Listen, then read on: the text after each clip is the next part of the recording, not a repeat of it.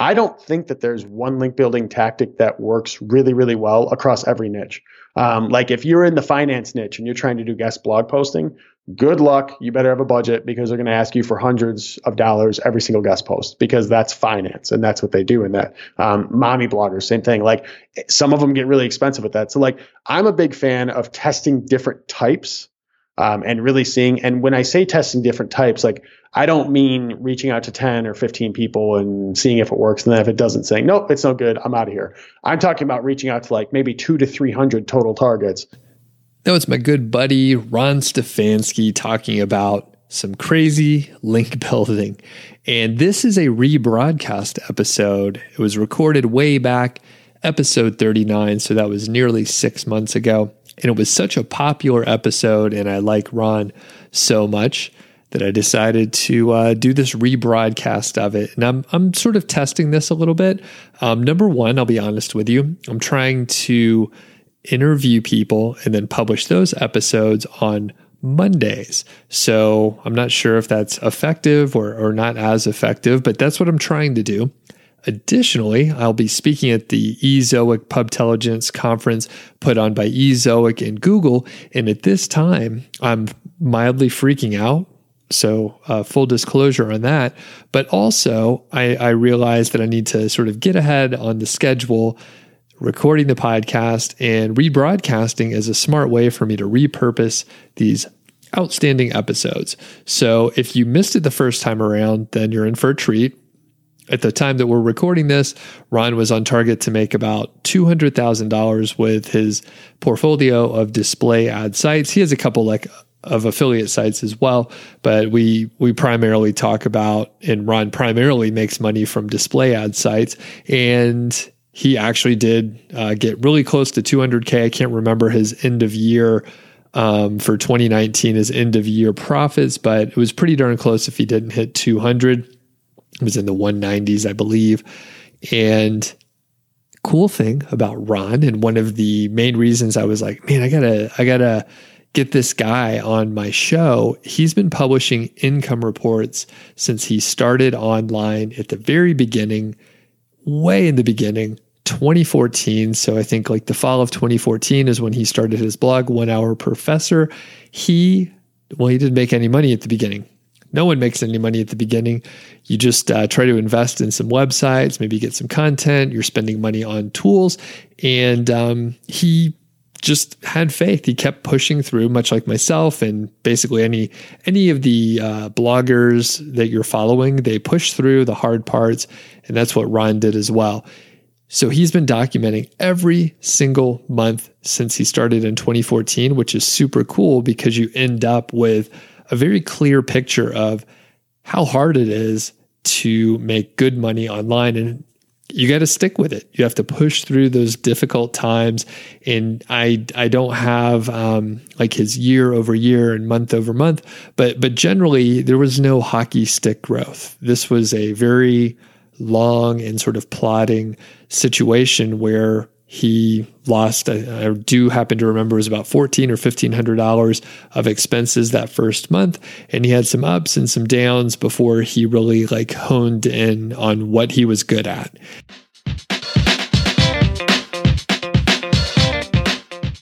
My name's Doug Cunnington, and this is The Doug Show. We usually talk about affiliate marketing and SEO, little project management, productivity. I'm starting to talk to some uh, pretty cool folks in the personal finance space as well. So, if you're brand new to the show, please check out some of the success stories and other interviews out there. This episode is brought to you in part by Ezoic. Ezoic is an end to end platform for digital publishers that leverages the power of machine learning to scale decision making. Ezoic is a Google award winning technology that everyone from niche website owners to major brands use to grow and monetize their websites. They're also a Google certified publishing partner, and the platform, Ezoic in general, leverages artificial intelligence. And we're talking about not like Skynet or anything that's going to take over the world, but we're talking about the good kind of artificial intelligence. AI is what, what the kids call it these days. AI to help Provide more personalized experience to your visitors that will improve the on page experience, including the session length, while optimizing revenue and monetization on a per visitor basis. One of the things I've been super impressed with is the new tool called the Site Speed Accelerator. I have a pretty detailed YouTube video on it where I took uh, one of my sites that was not well optimized at all. I didn't do anything to it. It was in horrible shape, to be honest with you. So the Google Page Insight score was 27 to 30. It sucked. It was in a really bad spot. And I clicked a couple buttons, beep, bop, boop, over on eZoic Site Speed Accelerator and was able to take that to a 98 to 99 roughly for that. This is the mobile score. All right, this is the mobile score for the Google Page Speed Insight which um, that is a little bit harder to achieve a high score. And it literally just took a couple clicks of a button. Check out that video. Um, if you just, you know, search for Site Speed Accelerator, Doug Cunnington, you should be able to find it. Or, you know, if you're listening to this, I expect you, you probably subscribed to my YouTube channel already, which I definitely appreciate. So if you are looking to, you know, boost that score, have faster load times, you could check it out there's a seven day free trial. You don't have to enter your credit card information. You just need to create an account over on eZoic, which takes like as long as it takes you to type in your name, email address, and a password along with your your domain name. However long it takes you to type that is how long it takes you to get started. And there's a couple configuration things, but it's fairly straightforward. And the eZoic support team is fantastic. So if you have any trouble, you could just contact them. So thanks a lot to eZoic. Before I send it over to the interview with Ron, I do want to point out a couple things. Number one, you should check out Ron's uh, website. It's uh, the One Hour Professor. You can check out those income reports that we talk about. So it's very inspiring. And if you're early in your journey or you haven't hit, you know, where you want to be as far as revenue and income goes, then it can be very inspiring and it will help you understand that if you just keep at it, if you keep trying to improve over time and refine what you're doing, you should be able to pull through.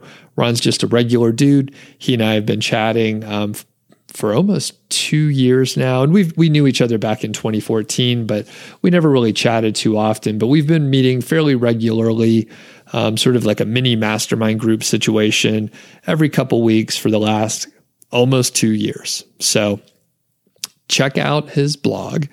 He's also doing a big push over on the YouTube side.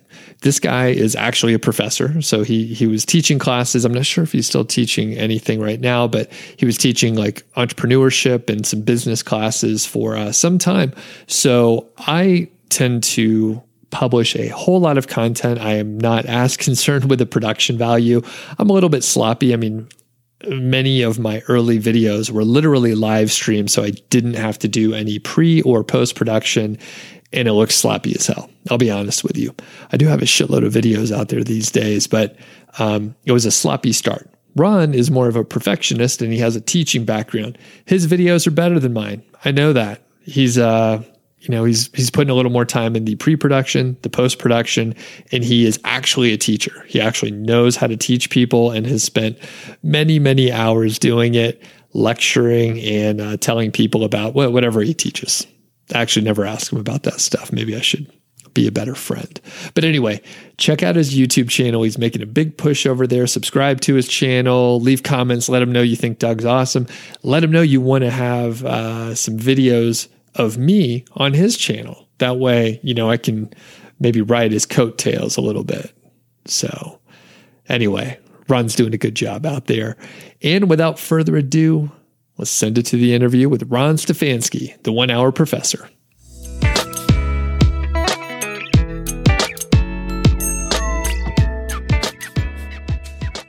Welcome to uh, this episode. I'm sitting here with my good friend Ron. Ron, how you doing today? Howdy, everyone. I am really good, Doug. How are you? Awesome. Doing really well.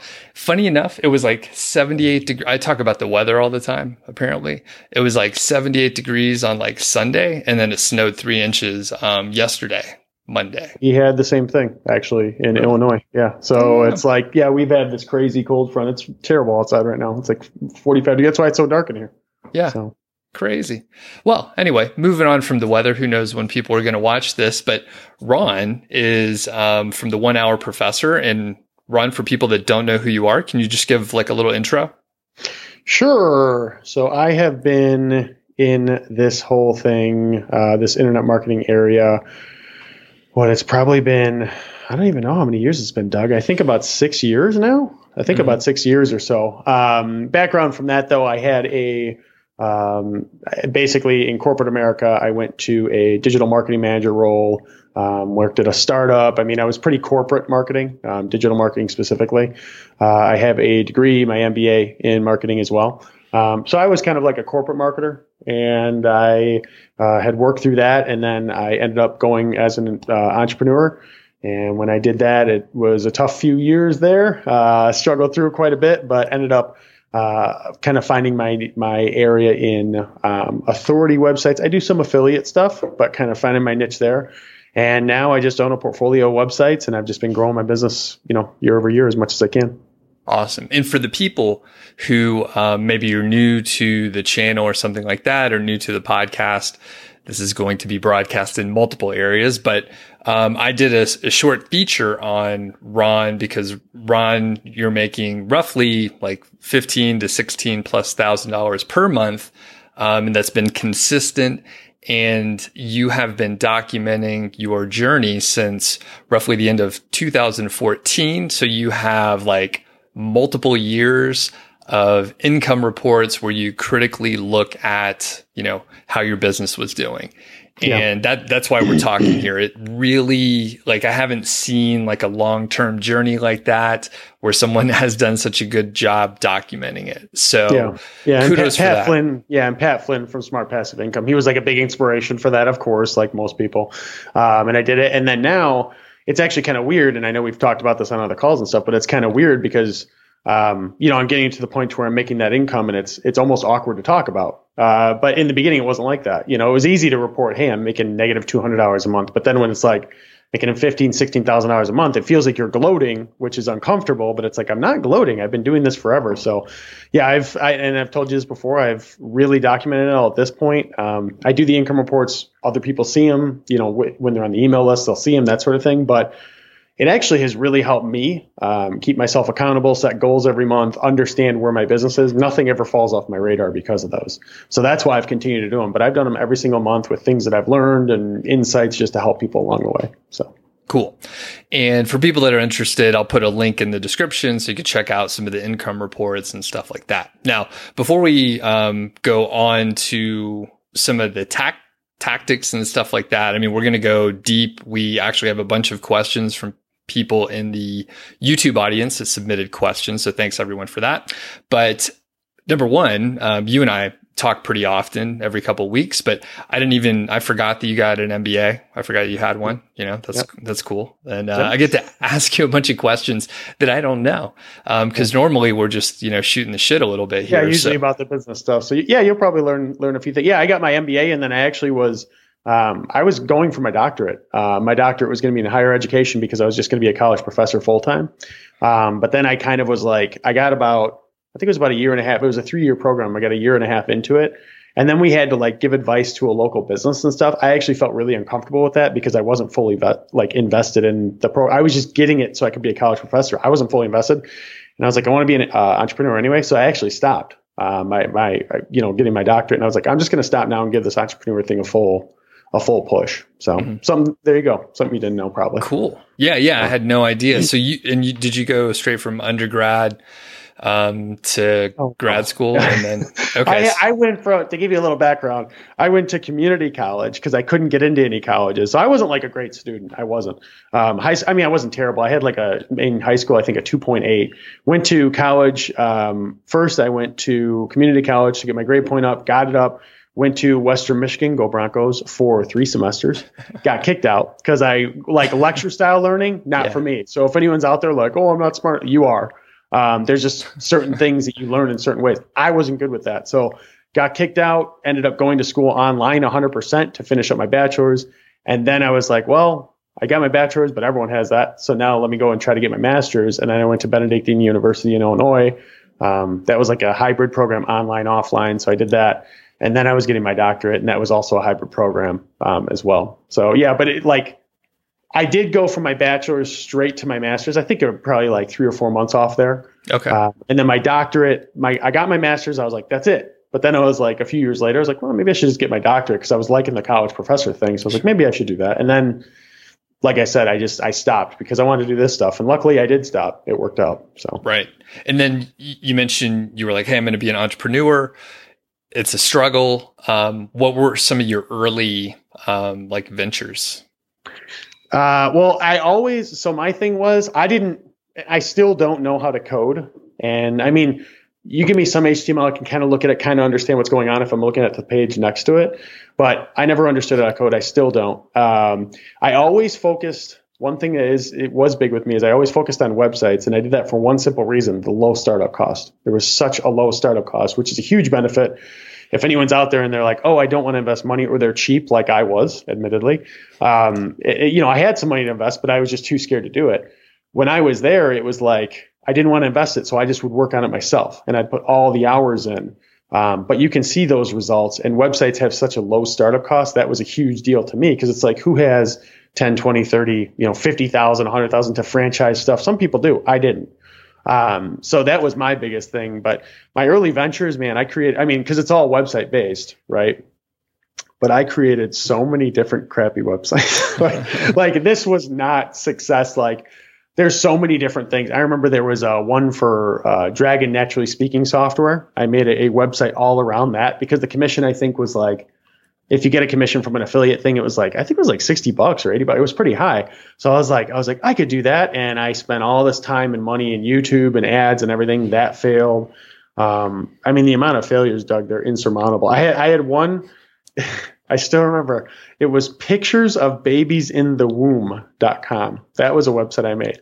Pictures of babies in the moon or in the womb was a high search volume, low competition. I was like, I could do this dumbest thing I ever did in my life. Like I did it for like I think it was like a week and I was like this is stupid. So yeah, there's no shortage of failures. We could spend the whole hour talking about failures if you wanted. But yeah, there's been yeah. a lot of those.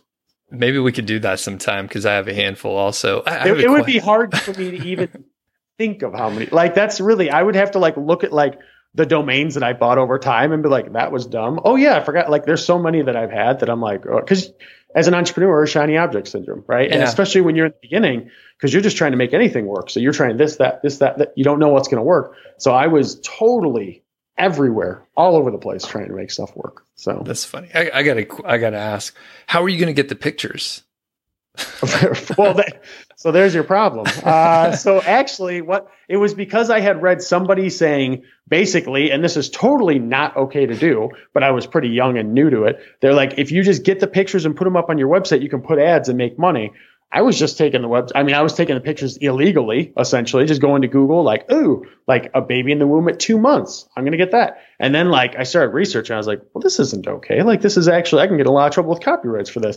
So at the time, I didn't know. That's really what it came down to. I was just like naive, thought it was a good idea. I worked on it for like a week, week and a half, and I was like, no, this. I, I just basically once I found out the copyright stuff, I was like, this is not worth the risk of making 20 bucks a month maybe so and for any so, yeah. of the listeners or, or, viewers out there maybe go check instagram because i bet maybe you're just ahead of your time because i bet there's a couple uh, instagram handles out there of people just posting pictures of babies in the womb I, or something you, you, would be surprised yeah i'm sure that there's someone out there took my off. brilliant idea yeah. my brilliant idea yeah but I don't know. That's just one of the bad examples. There was there was a lot. I tried to be straight with it, but like that's the thing. I did I did Udemy. Um, you know, I did that. My one hour professor website. Originally, I was focused on trying to create courses. I tried to do like, and I did some consulting. Um, so I did that. Like I did anything and everything I could possibly do to try to like make it self sustaining. That was like the whole thing. So make my whole employment self sustaining. I mean, right, right. Now, I want to jump into some of the specifics on like sort of your approach to your portfolio and the kind of sites that you work on. There's a lot of questions that came in that are about like content and link building and your keyword research and stuff like that. So we're going to kind of dive into that, some of the tactical stuff. We're going to meander around. That's kind of how my brain works. So can you tell me um, just sort of the kind of websites that you have sort of in general? Yeah, I mean, at, this point, so I've I've noticed a lot of people um, going into the uh, model of like the Amazon affiliate thing, um, which is good, and I don't think that there's anything wrong with that. But to me, that it scares the crap out of me. Um, I have a website that is in that, and it's in like the pet niche. We'll just call it that. Um, so yeah, I have like the pet niche, the employment niche. Um, I'm trying to think of any other niches. I'm, I mean, I can't really give away one of the. I guess it would be like a public service niche. I can't really give that away because it would be too specific. But in general, like the websites that I build, um, I, I've done a, a, Amazon affiliate, but that that scares me because Amazon they just did it this last week. I don't know if you heard, but like fashion got lowered by X percentage. Like they keep dropping their commissions. Um, and it just scares me. It really scares me because I feel like Amazon is so powerful. If some, I will say, for anyone that's out there has an Amazon site that's doing pretty well, I think where the real money is there is creating physical products or digital products if you can somehow monetize it and do that. Um, and selling those on your website is a much more safer business model. But for me, most of my websites, I try to, I've kind of gone away from that whole Amazon affiliate model because it scares me. And I focus mostly on like informational, educational uh, content type of websites, uh, true authorities, like finding a, a, niche of individuals or, you know, around a passion or around a problem, um, giving them all the information that they need. And then usually monetization. I get, you know, some Amazon affiliate monetization, um, some other affiliate monetization, and then mostly it's actually Google AdSense. Uh, I make quite a bit from with Google AdSense, but yeah, there's some other affiliate partners there. But that's kind of the businesses that I focus on are informational, educational around a particular niche or topic to help people. Got it. And going back to you know one of our influences, Pat Flynn of Smart Passive Income. Basically, he had you know this site back in the day, security guard training. Security guard HQ. training HQ. Yeah, right. I think that's it. Yeah, yeah. Like a public case study. I think it's still around. I think it's remained, you know, relevant, but yep. um, that's a great example for people to have a look at. W- would you agree, Ron? Absolutely. Yeah. I mean, I don't, I don't know how, well, even if you, here's the thing, if you search security guard training now, you're not just going to see his, but you're going to see all the people that copied him, which I never think people should copy each other because I mean, there's always room for a niche, but like be original. Uh, but um, a lot of people copied him. So you'll see, if not his, then you're going to see other ones that are probably way better than his because he doesn't really work on that that much anymore, I don't think. Um, but yeah, it's still relevant. Yeah, it's definitely still relevant. Cool. And I think, yeah, it's important to point out like there's many different business models, like you're saying. So I focus on Amazon typically. Um, I also have uh, info products, educational kind of stuff, and you focus on like ads. And that's there's plenty of room for many different yeah. business models, and they could all work just fine. And um, they have pros and cons. So yeah, and I, I will say too, if you really want to do well with an authority website or like any website, you know, and I'm Doug, I'm sure you'd agree, you know, you maybe start with one monetization model, like let's just say Amazon, and then you do stacking, right? So then you stack on, okay, we got Amazon. Well, maybe we should throw them some AdSense on certain pages where it makes sense. Let's create a digital product. Let's, and then you get a website that goes from making, you know, I don't know, a thousand, two thousand a month to three, four, five. And that's how you really, you focus on what you have and squeeze every drop of juice out of that lemon, right? Like get everything you can. And then when you're out of monetization ideas, that's the point where you say, maybe I should start something new. That's that's I think that's an important takeaway for anybody because that's a mistake I made a bunch of times. So I still make that mistake to be honest. right, right. Yeah. So when you started, um, uh, let's focus on just one site, maybe the the major site as far as revenue, um, just to give a good example, so we could focus on you know one site here. Um, like when you started it, can you tell us about like how many keywords you had to start off with? Like, what did you launch with? Your general plan of like link building, or did you even know all that stuff yet? Um, to be honest, I mean, I kind of knew it because of my corporate like life, I guess you could say, because of digital marketing. Um, but I will say most of what I learned, I don't feel like was from the job or it, you know, also it definitely wasn't from school. I remember I had one class on digital marketing that actually still makes me mad. Um, so like it definitely wasn't from that. I mostly learned what I did like through podcasts, honestly. Um, I learned a ton through podcasts, and I usually prefer podcasts because working out or on a drive, you know, commute, you can still listen. Um, but yeah, my, I mean, my, my main website, which, and, um, just to be clear, the reason, if anybody doesn't know, I don't disclose this anymore because I did at one point and I got like some copycats coming in. Um, and I don't like that. So that's why I don't disclose the website. But my main website, um, that particular one, when I started it, it was actually just based on, and I'm not kidding when I say this, there was a need, somebody in my, my father had gotten remarried and there was a need in the family for someone um, to be able to get a job and they had certain things going on uh, out externally that were influencing that. Um, so I basically went out and I said, okay, well, what other websites are out there to help with this type of situation? That individual um, was having a really hard time. I couldn't find a really good resource. There was a few others out there, which there's a lesson in that. If it's already been done, most of the things you come up with will be done uh, at some point already, but that doesn't mean they can't be better. Um, so at that point in time, I basically looked and I saw what was out there. I was like, you know, I really think I can make something better. And I legitimately at that time was building it to help that individual. And I was thinking maybe one day I'll make like 500 bucks a month. Maybe, you know, I have no idea. And here I am now. I don't even know what that website probably pulls in like 10 to 12,000 a month or something like that. So, um, but yeah, like the, the keywords, I only knew what my competitors were doing and I only knew to do what they were doing, but do it a little bit better. Um, so it was like I didn't really have a specific set of keywords. I kind of did something which I'm sure we'll talk about. Like I I work in uh, systems. That's like the way that I am. I probably should have been a project manager to be honest with you. Uh, but that's kind of how my my brain works. Is like how can we do something, create an outline for it or a template template for it, and do that and then get it to a certain quality standard and then do that over and over and over and over and over. So I did that um, with the, the keywords. It was more like covering information for all 50 states of the United States with a certain content template to, to fully cover that information, move on.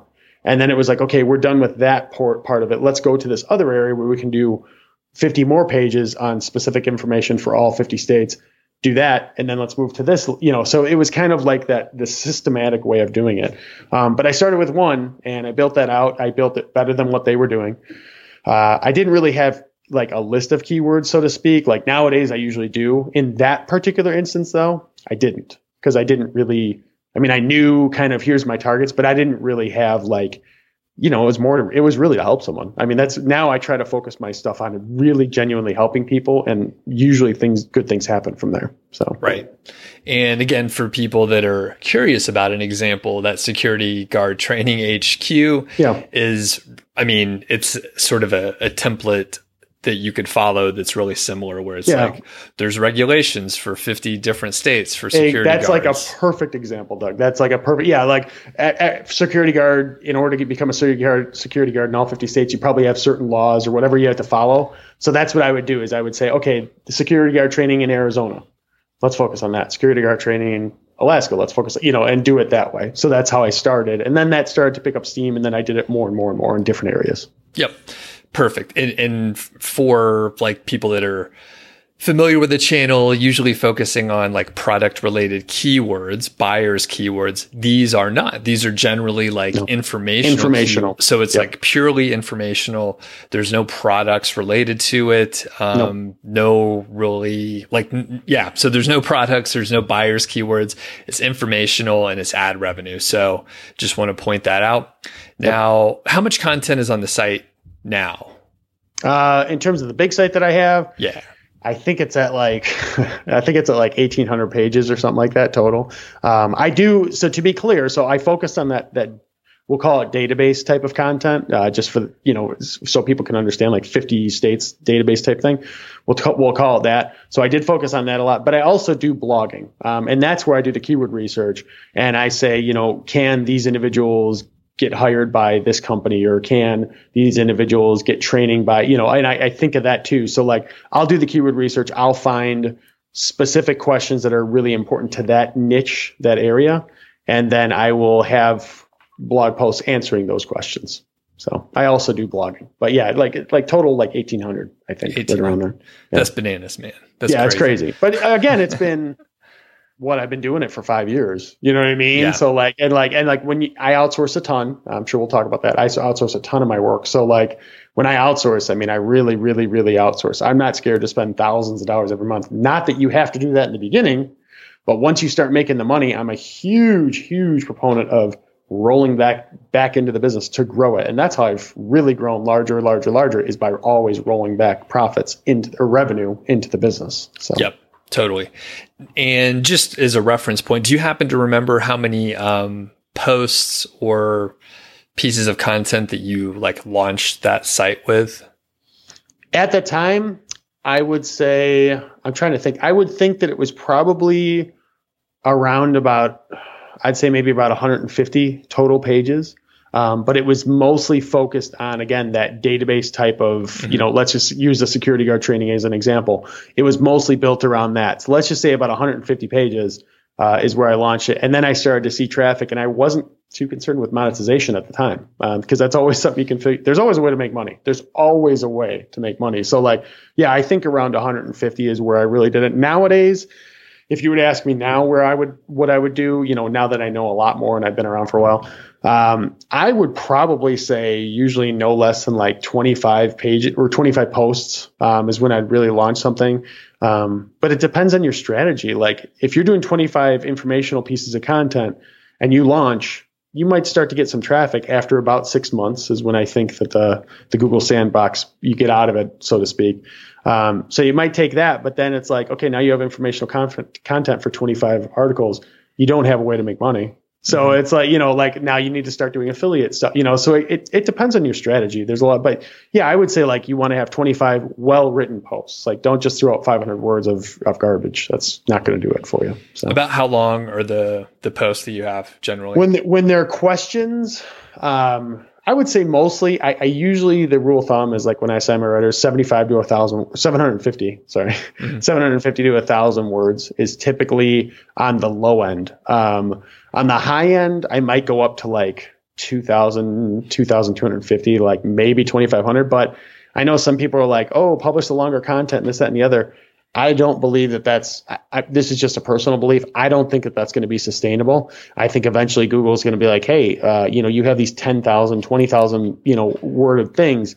Um, yeah, right now you might get some long tail, but I don't think that, works because it's so hard to navigate. And like, I don't know. I mean, that's my thought. I, I know the argument of like, well, there's longer time on page and all this and that, but I don't personally believe in that. I would rather create a URL and a title tag and a page that specifically answers one query about one thing. If there's things that are really, really similar, then yes, tie them into that and maybe make a different like heading. But in general, um, yeah, around 750 to a thousand is, is where I stay. So, right. And just to, I, I tend to agree with you on, yeah, just in general, but I mean, let's say you or I have a, a problem. We type it into our phone or maybe use like, yep. some kind of voice search. I don't want to read like 10 thousand fucking words on yeah. like uh, I just want like the one sentence answer. So sometimes yep. if you could say it in a few paragraphs, that's better. And yep. uh, yeah, sometimes people are in a hurry. Yeah, I think so. one one caveat to that too is that like some people think, well, because Google has their knowledge graph, their knowledge graph. So now it's like you search and you get an instant answer, and they're like, well, they don't need to click through your website. Yes, they do, because even though there's that knowledge graph there, and even though there's that one or two sentences that answer your question, they still want to know how you arrived at that question. Like as human beings, we're not just going to be like, oh, you know, read it on the internet, and it's true. Oh, well, some people do that, uh, mm-hmm. but yeah. most yeah. people are like, okay, I understand that you're saying that let me dive a little deeper to understand why that is and everything. So I think that's important to understand. Right, right, right. And quick, quick caveat: um, Ryan and I both know long form content is good, but sometimes short form content is the right length. So just to be clear, before people get upset and tell me that fifteen to eighteen hundred words yeah. is the ideal length for ranking, sure, across a huge data set. Yeah, and, and you got to, I mean, and you also have to understand. I'm answering my writers are answering a question, right? If you're doing a roundup review of five or 10 products, even, you might not even have enough at 1800 words. You know what I mean? Like mm-hmm. it depends on what the content is and what the intent of the user is. That's the real key here. So, like the way that my business works and my focus, my intent is going to be answering that one question or questions really closely related to it. And that's it. And then maybe I link to a few other things to get them, you know, maybe on my email list or whatever else. Um, but if you're on like a, a, Amazon website, like that sort of thing, yeah, if you're doing a full product review, which I, like I said, I have a website like that. Um, if I was doing that, then yeah, you know, you you want the longer content. So it really depends on the content and what the user's intent is. I think that's the key to that whole discussion. So right on. Right on. So, just quickly, um, sounds like you have some writers that help you out. Can you tell us a little bit about the writing team, how you approach that, and you know, just in general, what you're paying? Yeah. Um, so my writers, for the most part, I started. I was super super cheap uh, when I when I started, um, and I actually, you know, I, I hear people say like, oh, you know, I usually will pay um, I usually do it by word. Um, and the reason why I do that when I pay my writers, I say, okay, um, by word. Actually, I'm, sorry. I say pro- by 100 words. Because it's just easier math. But I usually say that because I want my writers to understand that I want them to write what they need to write. I don't want to say, write an article between 500 to 750 words and I'll pay you X amount of dollars. I don't like doing that at, at a fixed cost because as a writer, they have no incentive to go past 500 and 501 words. They have no incentive. It's like, why would I spend more time doing this for my client when I have this other client who, you know, they have no incentive. So I basically say, I will just pay you per 100 words. And usually that comes out to like, when I started at first, I had a writer that was like 50 cents per 100 words. Oh, and one other thing, I always get English based people, no matter what, 100%. I never ever get anyone from outside of the US because I've just found that, well, I guess you could make the argument like UK and all that would be fine, you know, uh, definitely. Um, but their, you know, their currency is higher than ours, so that's why I don't. That's why I don't usually go with them.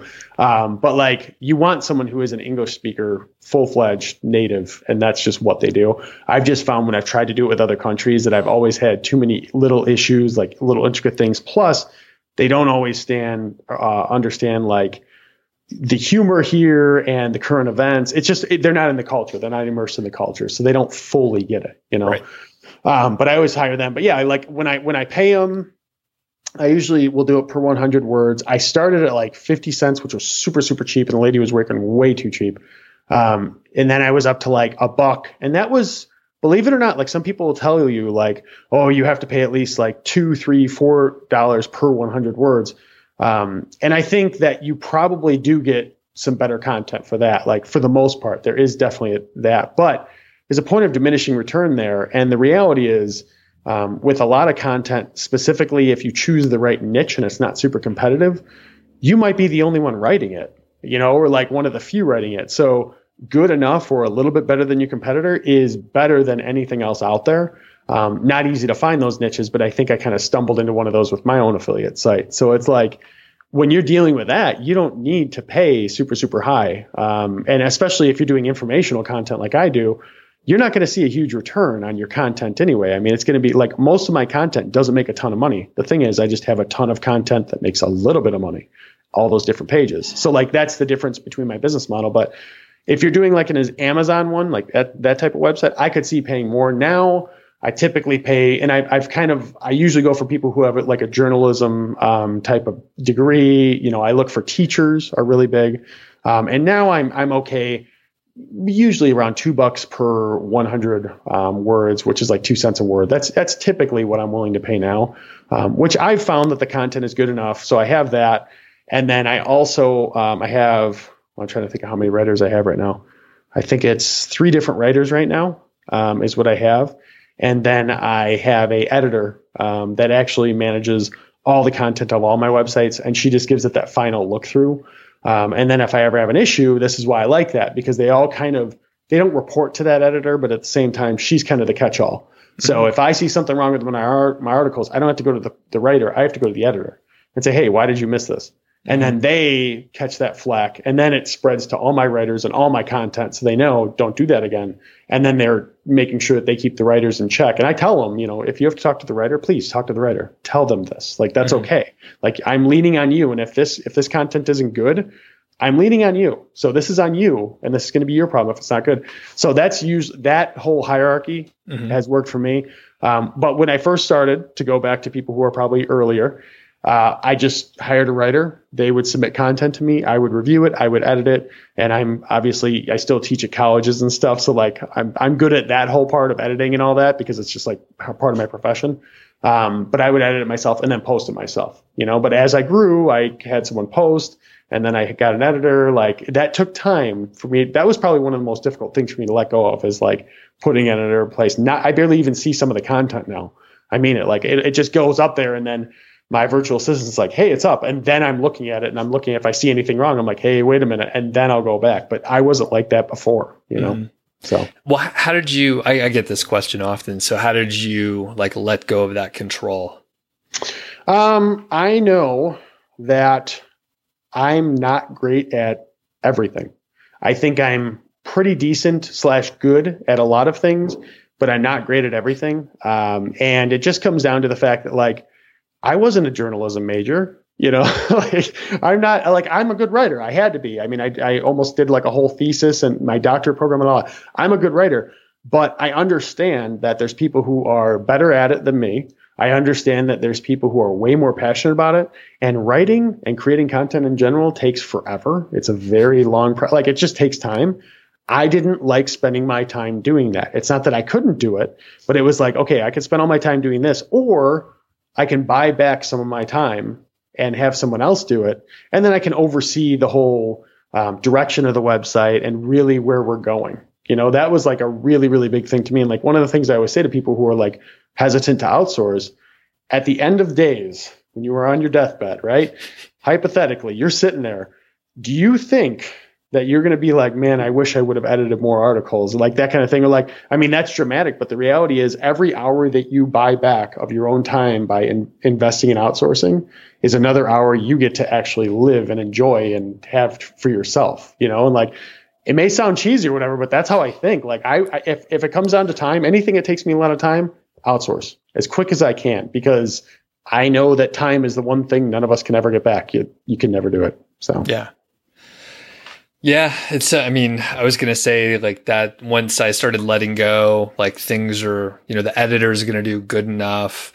Yep. Like if you really want to scale, and I mean, there's only so many hours that each of us has, so yep. you have to do some. You have to leverage it somewhere.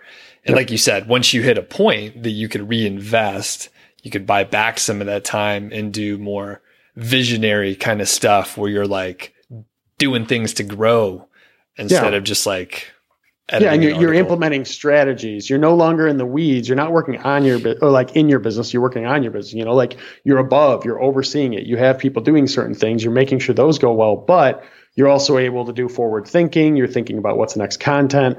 Where you know what affiliates, what direction do I want to go? Um, yeah, that was a big thing. And I'll say like in the beginning too, just to to bring it back to my past a little bit. I when I started this, I had a full time job um, personally. It was a, as a marketing manager, and I started it as a, like a passion project as with a full time job. I think that anybody who does it, unless they have a ton of money saved up, I think if they just like leave their job and just go all for it, I personally found that crazy um, because I like taking calculated risks, you know. And for me, I had I couldn't invest a ton of money into it in the beginning, um, but I, I was short on time. But what I could do is I could manage a writer who could create the content, then I could edit it, then I could put it up. And I had the money still coming in to where I could afford to do all that, you know, and that was a tough transition to get away from because I had like the golden parachute, you know, making like over 100K, you know, like that whole thing. Everything was really, really great. But now I make more than I ever could have made and I work from home and I get to decide everything I want to do, which is way, way, I'd, I'd do this even if I was making less. Well, I did do it when I was making less. I took a huge risk. So yeah. Totally. And um, you, you, know what? I forgot to ask this. How long, um, I guess, when did you quit your full time job as the, the digital marketer? So I was a digital marketer, I think probably from when I really, really focused on this website I think it took about seven or eight months um, for, until my first website really, really took off. Um, and by really took off, like don't get like confused by that. Like when I say really took off, I'm talking it made like three to four hundred dollars a month. Like that was really taking off to me. And the reason for that was simple. It had momentum. That was my biggest thing. And I was like dying to leave my corporate job. I was dying. Not I, I like my my workers or my uh, my coworkers, you know, my boss wasn't terrible. Like at times I get annoyed, but who doesn't at their boss? But they weren't terrible. It was just I didn't like like the commute killed me, like all these different things. So for me, yeah, it was like like I don't know. I think it was like seven or eight months or so, and my website started to show mo- momentum, started to make a little bit of money, and I was like, I can do this. And then I just like I I my con I have a condo in the city. I rented that out. I went to like a crappy apartment in the suburbs. Like I downsized big time. Um, you know, I, I was paying for parking, this is in Chicago, um, which is, you know, it's not like the most expensive place, but it's pretty expensive. So yeah. I had all that stuff. I moved to the suburbs.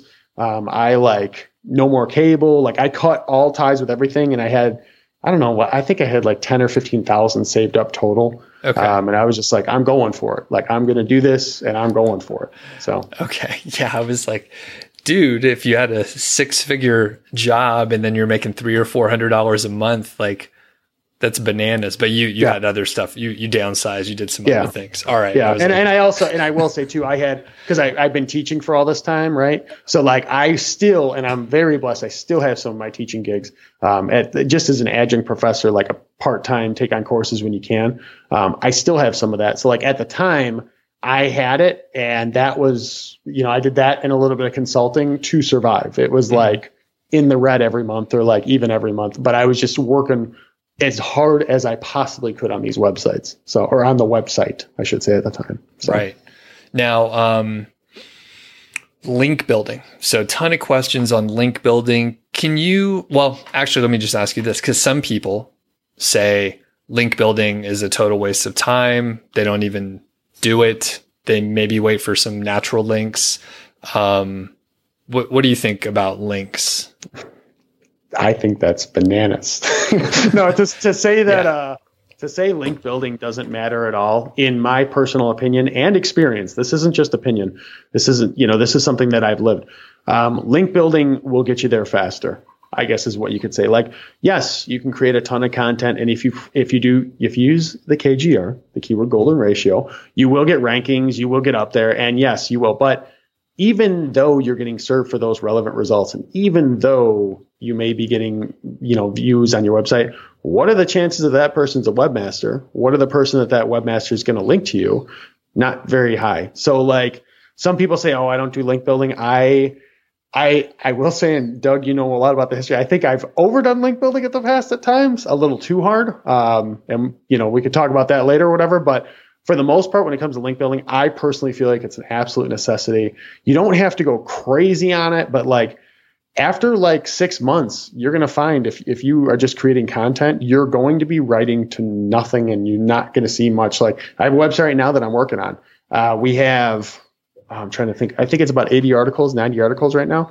I am getting uh, maybe one visit a day, maybe, and it's been about three months.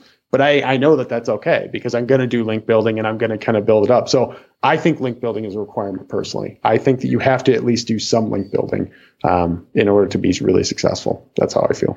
Cool. And I think because we have so many questions on that, we may hold off on some of the link building details because I think we could just I mean, actually, someone just said, just talk about link building all day um, in yeah, one of the comments. Could. That was yeah. Josh. But um, yeah, basically, I tend to agree with you. You know, you can get away with not building links, but if you build links, it's just like putting you know gas on the fire or it really is. or something some other highly flammable thing that's like useful like it's i think people like the idea because they don't know how to do it or it seems scary or it's, they want to do less work right it's like yeah. it's like it's like sales because it's like link building there if you get a 1 to 3% conversion so that means every 100 targets you get 1 to 3 of them to link back to you that's pretty average decent. I mean i don't that's not that's not completely terrible. Like and that number it's like can you sit there and deal with all that rejection over and over and over? Like really good people are getting 7 to 10% but like that's not, you know, one out of every 10 isn't very encouraging, you know, no, like no, it's no. tough. So like, yeah, you really, I think a lot of people don't want to do it because it's just full of rejection. It's not fun. I love it. I don't know why, and I'm glad I love it. I don't even know why it makes me tick, but I love it because I, I think it's because I know all my competitors aren't doing it. They're not focused on it. And they don't they don't really focus on it enough. They don't think it's important enough. And I can tell you definitively, mm-hmm. one thousand percent, It is extremely important because I have websites where I don't do it and nothing's happening. And then I start doing it. And then guess what? All my rankings start climbing. It always happens, always. And that's that goes for Amazon websites or Amazon affiliate websites. That goes for informational websites, all the any type of website. It always is going to help because it just gives you more authority. That's all it does. So yes, and um, yeah, we could like I said, we could go on and on and on and on. But just um, for the main site that that we've been talking about, do you have an idea like how many referring domains are pointing to it, just to give people an idea the craziness that is going inside. I'm gonna have the, to look on Ahrefs actually for that one. That's uh, I've got it, I've got it up here right now. Uh, so at this point, I have 419 referring domains to that one. Um, so that's the total. But I will say, and I don't know anyone else who's like maybe a little bit more advanced. It's like watching this. I've been getting more spam links lately. So like of those, maybe 350 are like valid. Um, I don't know why. It seems like there's like been an influx across all my websites that more people have been doing that. So like probably valid, like 350, 360 domains total. Um, but that actually, that website, I did a, a decent amount of link building in the beginning. I haven't really done much link building other than that because in in terms of the internet, I'm basically the number one result for that particular like term and that particular niche. I don't really need to keep doing the link building because a lot of my content is ranking. So now I am getting those links organically, which is like the coolest feeling in the world, you know, because you're just like, oh my gosh, I just got a link. Like I get links from like a government website. All of a sudden it's like, well, hello there, you know, like, right, right. thank you. Like, that's awesome. So nowadays I don't really do much for that one, but it's already reached that top level. You know, when you're at a, when you're at a website in the beginning and you, you're not even close to that top level, you absolutely have to do link building, in my personal opinion. So, do you know how many? I don't know if you'll remember this, but do you know how many referring domains or links you got before you hit that sort of critical mass where like now you are the authority and people will link to your site because you have the best information? So I had a very uh, strange um, growth trajectory with this particular website. To backtrack just a little bit, when I created this website, I created it. I started to get a little bit of organic traffic uh, without doing any link building. So it does work. I, you know, in the beginning, I wasn't doing any. What ended up happening was this particular resource, this particular website, it actually went very, very, very viral on Facebook. Um, and it's to be clear, it's a resource. This is an informational resource. This wasn't like you know, like, oh, uh, nine ways to do this. Number six will surprise you. It wasn't that what those types of posts. It was like a date, like a database type of resource helping people with some particular information. It went viral on Facebook like crazy. And what ended up happening was, I mean, this like shut down my server a few times. Like it was like a big deal. Like I was getting two, 300 people on at every second of the website, which was crazy. Um, so, but the whole thing was that basically went up and then it went down because that's what viral stuff does. And then after that, is when I thought about link building because it was like, okay, it made all that money. It's a great resource. Now some people know about it, but I need to make this stick. How can I make it stick? And I already knew about link building, but I wasn't doing it. Like most people don't want to do it. And I was like, oh, I'm just not going to. But then at that point, I was like, man, this can really earn some decent money if I figure this out. So then I started to do link building. So at that point, I would say, I think I probably only got like maybe 30 to 50 links total um, somewhere in that range for it to really be like start you know like like critical mass solidifying in the in the search results. And then i've just been adding so much content onto it every you know every month or whatever for so long now you know that it like i kept ranking for more and more and then more links kept coming in and now it's just getting more and more and more authoritative like naturally. I don't even really have to do much anymore so. Awesome. Very cool. So quick summary. You published uh, some some content, got a little bit of traffic. The site went viral. And then you were like, while the traffic went away, I need to build some links. And then you got started with your, your own campaigns, right? Yeah, that's when I, that's when I really dove into link building. And thank God I did because you know, it was getting a little bit of traction and it, it went like up like crazy because of viral. And then it went down like crazy. And then it was mm-hmm. like, okay, I'm right back to where I was. Now what? And then I started to build some links thinking, well, I guess I could try to make some more traffic come this way. And at that point is when I started to see that's like my websites, and you've seen graphs, they're slow rise. They're not like that was an anomaly. Not all my websites, actually, none of my other websites have ever done that since. It was just this really random occurrence. So, like, for the most part, it's a slow rise. It's a steady, slow growth, you know, growth graph that's just going up, up, up slowly, right? Mm-hmm. That's the key. So got it. Now, one thing. Uh, so Ron, I see we're at the top of the hour. Can you go a few minutes longer, or do we need to cut this off? You can keep me as long as you want, Doug. Awesome. I'm here. I mean, right. I, I, mean it. You can as long as you want. I don't care. That's fine. all right. Cool. I'm going to finish a couple questions here on the link building, and I think we may take a, a quick break, a pause, and then maybe save it for round two um, in a few minutes. So, okay. so for your, you got into link building. What's your maybe give like one or two sort of strategies that you do for link building? You're great at setting up systems and I've observed and heard you talk about like the things that you set up and it is definitely like uh project management and it's a system. Yeah, it's it's ridiculous. So so what what's uh, what what are you doing? So usually okay, so when it comes to link building like me personally, um I mean I'm a big fan of saying test uh test different link building because I, I don't think and this is after being in quite a few different niches. I don't think that there's one link building tactic that works really, really well across every niche. Um, like if you're in the finance niche and you're trying to do guest blog posting, good luck. You better have a budget because they're going to ask you for hundreds of dollars every single guest post because that's finance and that's what they do in that. Um, mommy bloggers, same thing. Like some of them get really expensive with that. So like I'm a big fan of testing different types um, and really seeing. And when I say testing different types, like I don't mean reaching out to 10 or 15 people and seeing if it works. And then if it doesn't, saying, nope, it's no good. I'm out of here. I'm talking about reaching out to like maybe two to 300 total targets, trying a particular, you know, um, link building tactic.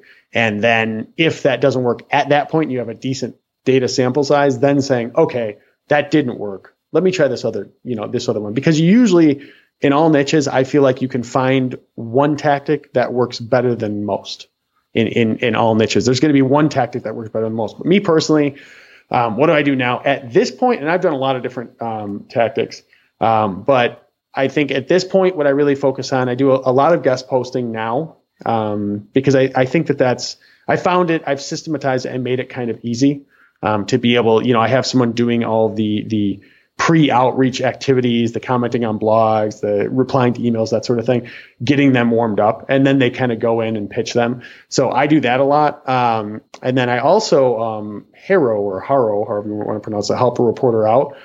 Uh, that's one of the reasons why I've kept. If anyone's wondering, why do you still teach? Um, one of the reasons I kept that is because I think when people hear professor, they immediately like, you know, it garnishes, it, just gains some respect immediately. Like it has like that title, you know. Mm-hmm. So I do Haro because I can reach out to them and I'm a college professor. So, ooh, whoop de doo, it's a college professor. So I'm more inclined to get links. So that actually works relatively well for me. Um, I've done that. But like, what link building tactics have I done? I mean, anything that you're going to read about, I'm, I've probably done it. Um, I don't do black hat stuff so much. I stay away from that. Um, but like, when it came to like, um, I don't know, just doing resource page uh, link building. I've done that. I've done like blog commenting back in the day. I, I, would never waste my time now, but back in the day, I did that. I've done, um, and we've talked about this. This is like a, a, an advanced tactic of something that I did that worked really well on one website, and I think actually hurt me on the other website. Mm-hmm. Is what I call database link building. Going back to the word database, which apparently I just love that word. Um, it was the idea of creating a let's just say a directory of sorts on your website. So uh, security guard training, I'm just going to use an example because we've been talking about it. Maybe saying, hey, um, I'm going to create a directory of all the security guard training schools. I don't even know if that's a thing. Security guard training schools across all 50 states. You create that directory and then you basically reach out to them and say, hey, you've been listed on my website. Would you be willing to link back to me? Like that type of um, outreach. That worked really well for me across two different websites. And one website still to this day ranks pretty well. The other website, um, I, well, this is like a cautionary tale. I did that super hard. I was getting an insane amount of links. I remember when we were talking about it, it was like, I mean, I'm talking five to 10 links a day. You know, it was like crazy how well it was working. But uh, Google kind of, I think at that point, I think it's kind of categorized that website as a directory because I think I went a little too big with that link building project and it actually hurt that website. And I put a lot of content on the website and it was a blow. And this wasn't that long ago. This was probably, what, a couple months, three months ago. So I still make mistakes. Um, but at that time it hit me and it's still, I'm still trying to figure out how to finagle and make it like get fixed. But that was like a big thing that I did that I don't think anything was or many other people were doing. Mm-hmm. And it was working really well. But use with caution. Like I, mm-hmm. you know, I don't, I don't know the right answer to that because it worked great on one website that was kind of smaller. I did it on another website that was supposed to be bigger, and I think it actually worked against me. So, gotcha. Cool. And just quick summary. So you would do well. You've done a variety of stuff, but generally your go-to is like just guest posting, like standard. You know, at, do some at this point, yeah, because the the websites and the niches that I'm working on, guest posting is great in those particular niches. Um, I actually I'm going to give away one other one that I remember I heard this on a podcast and it was a pretty interesting. It's a pretty interesting one. This is one of my secret ones that I'll tell everyone. So this is the juicy stuff. Uh, if you go to um, Flickr, right? One of the things when people are looking for images, usually they go to Flickr and they want to see a Creative Commons where it can be shared in the public domain, right? They want to do that. So this individual who was on, and I don't remember who this was. I would give him credit. This was not mine. I, I, honestly cannot tell you who this was, but I thought it was pretty interesting. What he would do is he would actually take pictures himself, and then he would put them onto Flickr, tag them correctly and everything, and then say, "Yeah, you can use this, but make sure if you do that you give attribution to this particular website." Mm-hmm. Right? That was his whole strategy. I did a variation of that to where I basically went out and I didn't like I would never like take images from like Shutterstock and then just put them up there because that's totally mm-hmm. illegal copyright issues. But I would find ways to get content that was in the public domain that was technically free in other places, put it up onto Flickr and say, yes, you can use that, but you have to link back to my website. Um, that I won't say that it worked like super well, but I did get some pretty high uh, authority links from that because people were just looking for the images. So it worked, but you know, it's it should never be a primary you know, mm-hmm. but yeah, like nowadays I do mostly guest posting. Um, I mean, almost almost exclusively guest posting. I still do where I, I present my websites to people and I say, hey, this could be a helpful resource to your audience. What do you think? And like that's not guest posting. That's kind of just like mm-hmm. shotgun skyscraper, just kind of saying, hey, this is a thing. But yeah, for the most part, I still do guest posting. I think would probably be my number one at this point. Yeah. Okay, cool. And quick, quick note: I can't remember. I've heard of that strategy, and actually, I've I use Flickr um, images as well, Creative Commons, of course. Um, and I've gotten emails where people were like, "Hey, you didn't attribute this properly, um, yeah. you should link to the website or whatever. Which, yeah. you know, I, the thing is, like you're you're right. Like you will get some links, but I think the magic of that is like you have to go back and do the reverse image lookup to find out who's using it, and yeah. then do the outreach. So yeah, if if you were if you really uh, wanted to go hard on it, yes, yeah, absolutely. With me, I literally, and like even now, I'm building a website. I'm doing this, and I'm getting inf- like content that um, it's images, but it's not like it's not like I'm going out with a camera and taking really nice pictures. Like these are images that anybody can get, but I'm getting them in a way that's kind of creative. I'm putting them up there. I'm actually not doing that outreach and reverse image lookup and saying that. I'm just putting it up there and hoping. And yeah. I this so far with this one website, I haven't gotten any, but I did it with another website and I got some. But like if you really want to go hard with it, yes, mm-hmm. you'd probably want to do the reverse Google image search. But again, I don't know that that's like the best one out there, but it's like something to consider, you know, like that's, yeah. the, I don't think that there is one link tactic that's great for all websites at all times. I think like I run campaigns, you know, I'm like, okay, let's do, uh, uh, you know, for an example, let's do an infographic and create that. And then I'll reach to these hundred targets and then I'll move on to a different campaign. Okay, now let's try this. Okay, now let's try, and I'll keep trying until I find something that seems to work, and then I'll really try to hammer it. So, got it. Cool. And I think if people have other like link building questions, you could, you know, leave comments uh, and let me know, let Ron and I know, and we could dive into it a little deeper. Um, I think what we could do, I'm going to hit a couple of the questions that people asked, um, some of which we've already like gone through. Um, but I'm just going to kind of go through. So we have uh, Echo is asking, what type of content was most popular in Google rankings and your audience? And by that, I mean, which type of articles ranked best? Yeah, so I mean, going back to what I had said, I'd probably say like the question stuff in in these informational, authoritative type websites that I create. Right, for me, it was informational content type of stuff. Um, yeah, that, I mean, that's what I'd have to say. The answer to that one for me in my situation. So cool. And next is from Beauty Reporters. There's a series of questions which goes through a lot of stuff. So I guess you could sort of actually, how many sites do you have in your like portfolio, as we would call it? that it? I'm actively working on at this point. That I'm actively working on two, but total sites. Uh, well, actually, I guess I should say three because my big site is still technically working on. But like, I would okay. I have about like well, I'd say I'd say five, no six. I'd say six that I'm actively working on or have writers for. Let's put it that way. So there's all, six of them that are getting it, but I'm personally focused on 2 but I uh-huh. have other people handling the other ones that I still have. Got so. it. And then how much revenue is coming from the, we'll call it the main site? That's probably at well at this point. I figured this out the other day. Uh, I think it's like sixty to sixty-five percent roughly um, every month is coming from from that. In terms of like the actual revenue, I think it's like well, it's on my income reports, um, but it's like I don't know total. I think it's Okay. I don't know what it comes Oh, the percentage is perfect. Yeah. Yeah, yeah, percent. Yeah, so somewhere in there. Okay, cool. Um, okay, now, so you have six ti- sites total. You're actively working on two. You make 65% of it from one main site. And uh, this is my question, actually, now that we went down this, this road. How much time would you say you spend each month on that main site, bringing in roughly 13,000 bringing in per most of my revenue. Um, so, and I actually I had to look because as we're talking about this, so last month, March of 2019, this is why I like my income reports, by the way.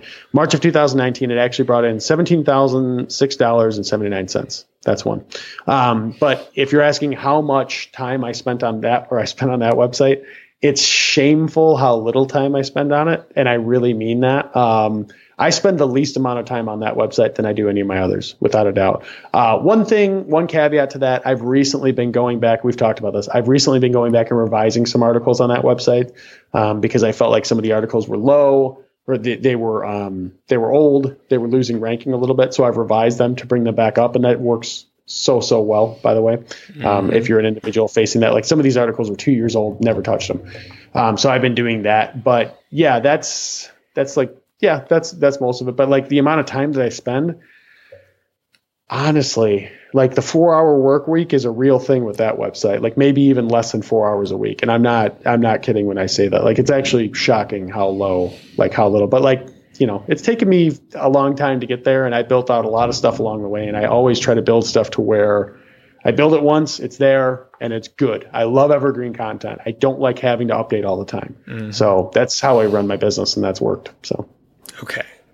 And I I knew you were going to answer that even though we've never talked about it before, but that is kind of how it goes. So Yeah. um you and I are both busybodies as well, right? So we have good work ethic and we couldn't like even if we were only spending 3 or 4 hours on like our main site, we would still like make up other projects which we do Yep. in other sites and end up wasting 80% of our time on some other bullshit most Yep. likely.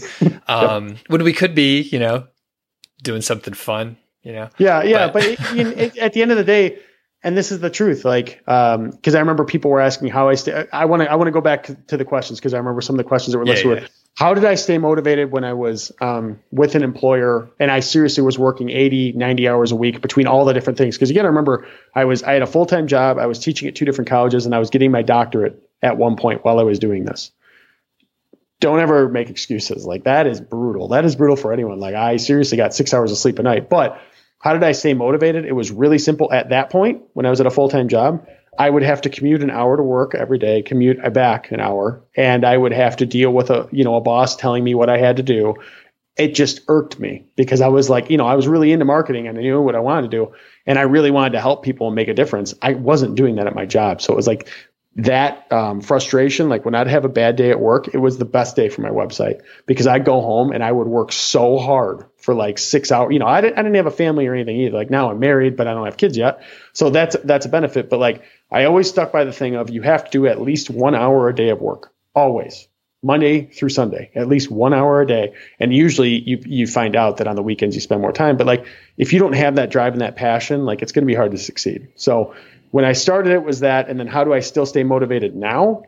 Um, it's easy. I, I don't like obviously like the money's great and it's it's like awesome, like it's crazy even. I never ever ever would have thought that I got to where I, I am right now. But like um I don't know, I just I like building businesses. Like I I'm confident that if I if I won the lottery tomorrow and won a $100 million, yes, I'd travel and give away money, blah, blah, blah.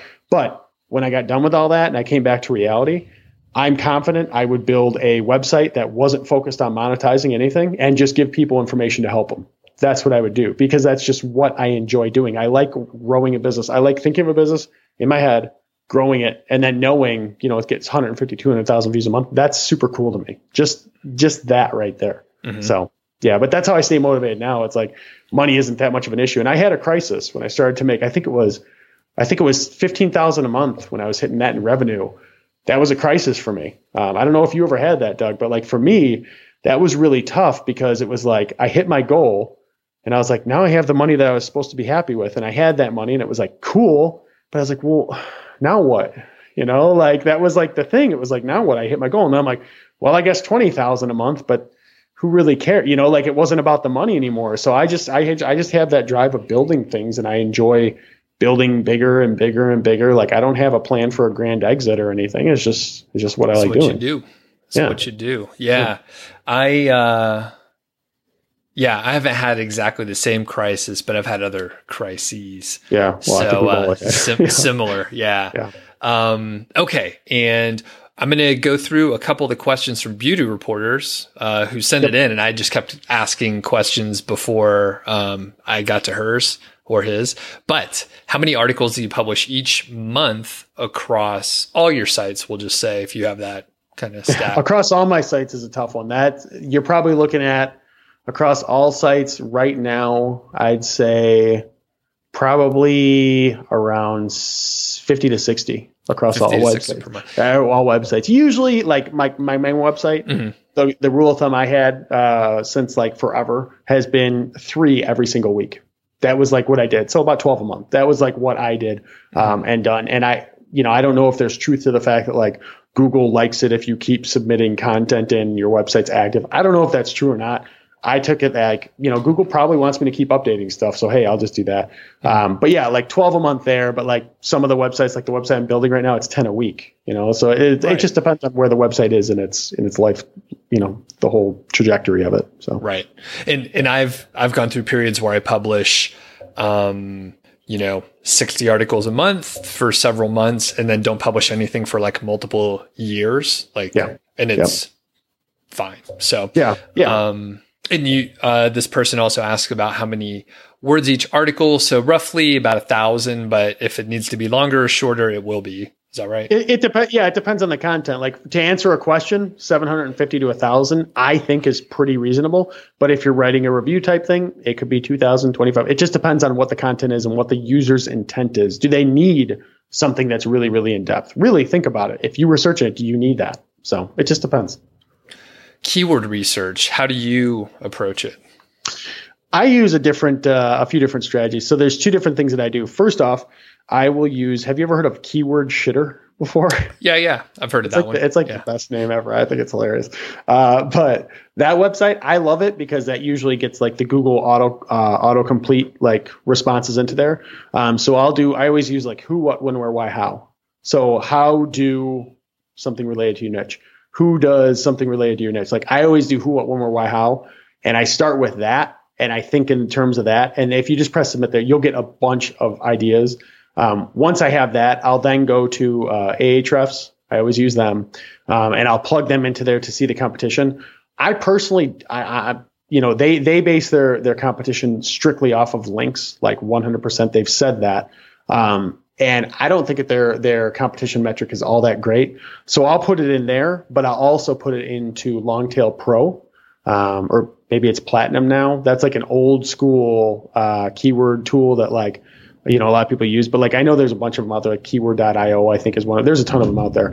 But I basically will put them into both. I'll put them in a spreadsheet and I'll put the results of Ahrefs in one and I'll put the results of Longtail Pro in the other. And I do that because I want to see a scope of both of them next to each other. Because I found sometimes like Ahrefs won't even say, it'll say like, oh, it doesn't even have any search volume. Well, yes, it does. It has 80 a month. And I go for that, by the way, if anyone's wondering, I go for that low stuff. I'm okay with 20 to 30 searches a month on one of those tools because usually 20 to 30 searches a month is actually three or four times that because there's different variations of that question. Um, so yeah, so I do that keyword research using those, and then I'll also do when my website is getting authoritative and it's starting to do well, I'll then look at my my competitors, my poor competitors, and I'll uh, I'll basically look at what they've done. If they if they're doing something that I don't have at that point, and I know that my website's frankly like more authoritative and better than theirs, I'll look at that. I'll look at that article, see what they wrote, write something way better, and then I usually rank above them. So, but that's like a secondary thing. Like in the beginning, I usually will start with you know keyword shitter and and doing it that way. So. Very good. Okay, one more question um, before we finish up for now. Um, so this is again from Beauty, whoever here. Uh, what's the number one reason that caused your income to increase so fast? And I looked at it the other day. Um, so I'm going to generally summarize, but like 2014, you, you, you know, showed a loss of 1500 bucks. Um, I think the next year, 2015, you made like 6,000. Uh, the following year, 20, I'm losing track of years, but we'll say 2017, 2017, 2017. it's like 34,000. And then it was 70,000. And then it was about 160, something like that. So yep. you're showing like, in my opinion, it's like 100% almost every year. yeah. Been, so, yeah. so like I see like those are huge amounts, but I'm also like, well, you put in so much work and yeah. effort and I know the struggle. I see, I know that trajectory. So I know that that didn't feel fast. Six years doesn't no. feel fast. Um, I'll oh, let everyone know that even though like those are big year over year um, jumps, especially the 5,000 to the 30 whatever K. Yeah, it was 30, 34,000. Yeah, I'm looking at my numbers right now. Okay, so yeah, cool. it went from 5,800 to 34,000 basically. Yeah. Yeah. So what caused it to increase so fast? The one, if you have to give one thing. Before I give one thing, I will say for anybody reading it or listening to this, it wasn't fast. It was brutally slow. 2004. I mean, I worked a total of 16 months, you know, to hit.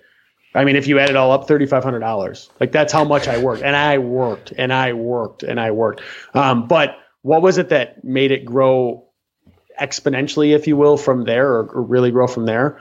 Um, understanding that's kind of when my my main website started to get a lot of traction and then i looked at it and i just talked like first thing i said in this call is all about like revenue stacking like like stacking different models to make more money for me it was okay my website's starting to make it what else can i do to get more juice out of the lemon like what else can i add to my website to make more money so i added this and then all of a sudden my revenue goes up 300 bucks a month and then I added this, and then it goes up 500, and then I add, you know, like it was just stacking more onto it, looking at at not just re- uh, making money through. Um, like with Amazon affiliates, not just making money there, but maybe finding other affiliates, maybe creating an info product, uh, maybe creating a physical product. Adding once you have a website that's doing well and has the authority and starting to rank and is like pretty solidified as like a decent competitor, try to make it better and then try to add other monetization strategies that stack and when you do that, that's when the real magic happens. Um, it's that's the, I would say that was the biggest thing because my main website still makes the most amount of money, but that main website has also been diversified across so many different channels to make all that money, and it just keeps revenue stacking on itself. So I think that would probably be the biggest thing. And, and I keep making more websites too. I mean yeah. that helps, but but my main one is that's the biggest thing. Yes. And I'll, I'll point out one thing. I know we can't go in depth really at all, but there are always opportunities one week ago when you were at, you and I were talking, you told me about a cool new opportunity, another revenue stacking opportunity that yep. you had no clue existed. Yep. Um, in my and opinion, that's after like what four years or five years. You know, like that came out of nowhere. Yeah, that came out of nowhere. And it's not um, like you just, haven't been looking for stuff, right? No, like, and like it was it was something I didn't think of. I got an email from someone, and then I thought, hey, I should probably look into this. And then I come to find out that if I, I'll just make it vague, but if I generate a phone call to a specific thing, um, and this phone call lasts for I think it's like 90 seconds or 120 seconds, I make four hundred dollars. That's off of one phone call. Never even thought about it. It wasn't something I thought about. It just kind of happened. And I was, you always have to be, if you have a website that's doing relatively well, getting some traffic, you have to always look into new ways to monetize it and things to add on to it, right?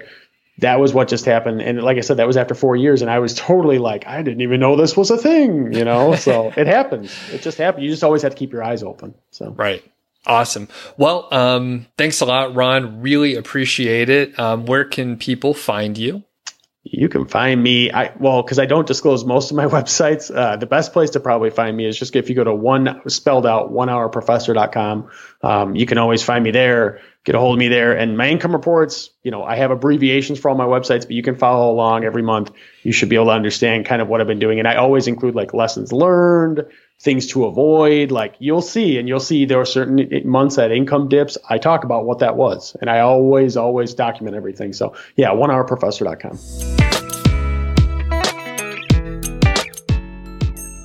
If you're new to the Doug Show, welcome. I'm really glad to have you, and I encourage you to subscribe to this episode. Actually, subscribe to the whole show so that you can get the next episode. And I think if you liked what you heard from Ron in our conversation today, you'll probably like a lot of the other episodes. There are several success stories. People have uh, different approaches, and I encourage you to have a listen. If you have a question or a show topic that you want me to cover, then you could send me an email feedback at doug.show. I read all of those emails and I put them into a uh, like a label in Gmail. And then I can go back to them and, and when I need ideas, I can do a whole show topic on that. And if you're really bold, if you have like a beautiful speaking voice, if you want to be on the air, you can send me a voicemail. I have this uh, Google Voice number set up so it doesn't like ring my phone. It just goes to the cloud or whatever. And uh, basically, you, you can call in and leave a message. 90 seconds is the sweet spot. I don't know the phone number, it's in the show notes, but you could check like just about any of the episodes out there. It should be in all of them. And you could call in. Highly encourage you to like write out what you think you want to ask. Uh, get a stopwatch. You can get like an old school stopwatch that you could like wear around your neck, or you could use your phone or anything that gives you the ability to time 90 seconds. You want the you want the question to be about 90 seconds. Three minutes is the cutoff. Um, I've had a few people that started talking and then they're like chatty Cathys and they're like going on and on and on. And then uh, they end up getting cut off at the end and they call back in. They're like, Hey, Doug, sorry, I uh, got cut off before and i um, really apologize about that. And, you know, I should have written it down like you told me to. And then boop, they get cut off again and then they have to call back. They send me a few voicemails. It's a whole it's a whole situation. Then I have to edit stuff and yeah, don't do that. Write write it out. Think about what you want to say. Time yourself. Read it. Try to read it naturally. You could throw in some natural uh, cadence in there. You can throw in a few filler words just to make it sound extra supernatural um, or, or very natural, not supernatural like ghosts, but natural speaking. So 90 seconds is the sweet spot. I could turn a very simple thing into a very long statement that lasts a few minutes long. And with that said, I want you to have a great day out there. We'll see you on the next episode. Thanks a lot to Ron. Be sure to check out his YouTube channel, subscribe, and all that stuff. All right. Have a great day.